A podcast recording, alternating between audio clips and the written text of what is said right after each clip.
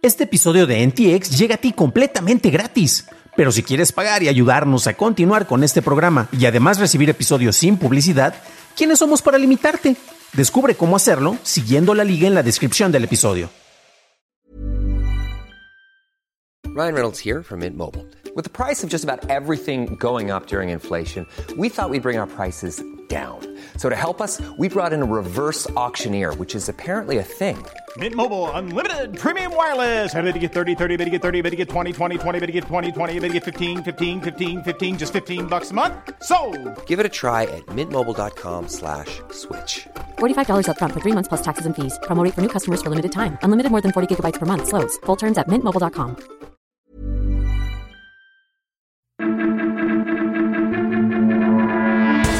Bienvenido a esta entrega de Noticias de Tecnología Express con la información más importante para esta semana. Soy tu anfitrión, Dan Campos. Fuentes de The Verge declararon que Microsoft está probando una versión web para exploradores basados en Chromium de su sistema de streaming de videojuegos, xCloud, antes de su lanzamiento al público. Microsoft planea incluir esto en la versión para PCs de la aplicación de Xbox para Windows 10. La versión web estará también disponible para dispositivos Apple. El artista y ejecutivo multimillonario Jay-Z y Jack Dorsey, el CEO de Twitter y de Square, anunciaron la creación de una fundación para desarrollar el manejo de Bitcoin en la India y en países africanos. Se establecerá un fideicomiso ciego e irrevocable llamado BitTrust, que contará con fondos de 23.6 millones de dólares o 500 bitcoins. Se contratarán a tres miembros más para la mesa directiva, los cuales tendrán toda la libertad e independencia para lograr el objetivo de hacer del Bitcoin la moneda del Internet. La Organización Europea de Consumidores presentó una queja ante las autoridades de protección al consumidor de la Unión Europea en contra de TikTok, alegando que los términos de servicio de la aplicación son vagos y cambian frecuentemente, así como el rastreo de usuarios sin importar la edad de estos, lo cual viola el Reglamento General de Protección de Datos. Por su parte, TikTok declaró que ha estado en contacto con la Organización Europea de Consumidores, buscando una reunión para escuchar sus preocupaciones y ha desarrollado la inclusión dentro de su aplicación de un resumen de sus políticas de privacidad para que éstas sean más fáciles de entender. La agencia de ciberseguridad francesa ANSSI declaró que el grupo de hackeo militar ruso conocido como Sandworm llevó a cabo una campaña desde el 2017 hasta el año 2020 enfocada en redes internas de organizaciones francesas que usaban el software de monitoreo Centrion IT. Mientras que no se sabe a ciencia cierta si Sandworm se aprovechó de alguna vulnerabilidad presente en Centrion o usó ingeniería social para obtener acceso, una vez que estuvieron dentro, los atacantes instalaron un web shell troyano y puerta trasera que les permitió obtener control del servidor y acceder a redes contiguas.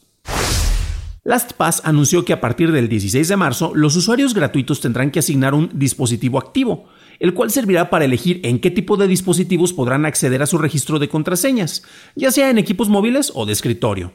Para los usuarios gratuitos actuales, el primer tipo de dispositivo que utilicen para iniciar sesión en LastPass será asignado como su dispositivo activo a partir del 16 de marzo. Los usuarios podrán cambiar esto hasta un máximo de tres veces.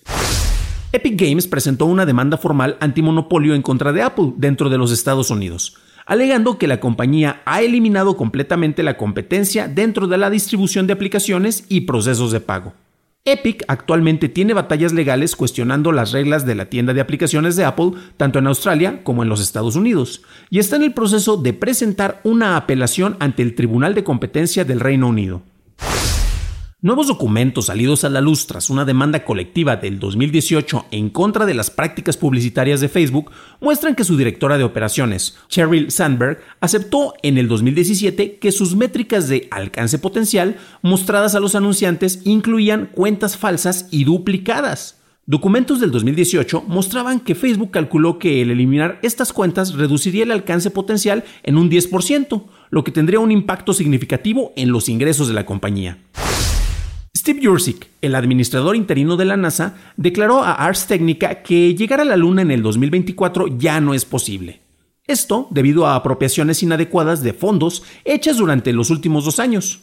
Jurczyk comentó que la NASA está trabajando en conjunto con la Casa Blanca para establecer un camino viable para continuar con el proyecto.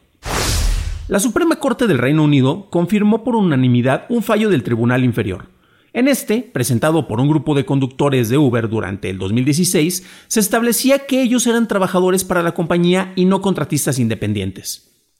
Esta decisión solo aplica a los 25 conductores incluidos en el caso, pero establece un precedente. Tras un retraso en la aplicación de un cambio en su política de privacidad, WhatsApp planea mostrar un pequeño banner dentro de su aplicación en donde solicitará a sus usuarios que revisen sus políticas de privacidad en las siguientes semanas, antes de que se les solicite aceptar sus nuevas políticas. Al hacer clic al banner, se mostrará un resumen de los cambios y cómo la aplicación trabaja en conjunto con Facebook. Además, se enfatiza que estas nuevas políticas no cambian la privacidad de las conversaciones hechas en WhatsApp. ¿Usas tarjetas gráficas para minar criptomonedas? Los controladores para la nueva tarjeta Nvidia RTX 3060 detectarán si lo haces y reducirán la tarifa de hash en un 50%. Por otro lado, la compañía ofrecerá tarjetas para minado de criptomonedas CMPs, las cuales no tienen salida de video y empiezan con el procesador 30HX, lo cual llega a alcanzar hasta 26 MHz por segundo, seguida por la 40HX, que llega a los 36 MHz por segundo. Ambas estarán disponibles este trimestre para sus proveedores y se esperan tarjetas más poderosas para el próximo. Para una discusión a fondo de las noticias tecnológicas del día, suscríbete a dailytechnewsshow.com, en donde también encontrarás notas y ligas a las noticias. Recuerda calificar y reseñar Noticias de Tecnología Express en la plataforma en donde escuches el podcast. Recuerda, de parte de todos los miembros del equipo de Noticias de Tecnología Express, Daily Tech Headlines y DTNS, te deseamos un fabuloso fin de semana. Gracias por tu atención y estaremos escuchándonos en el próximo programa.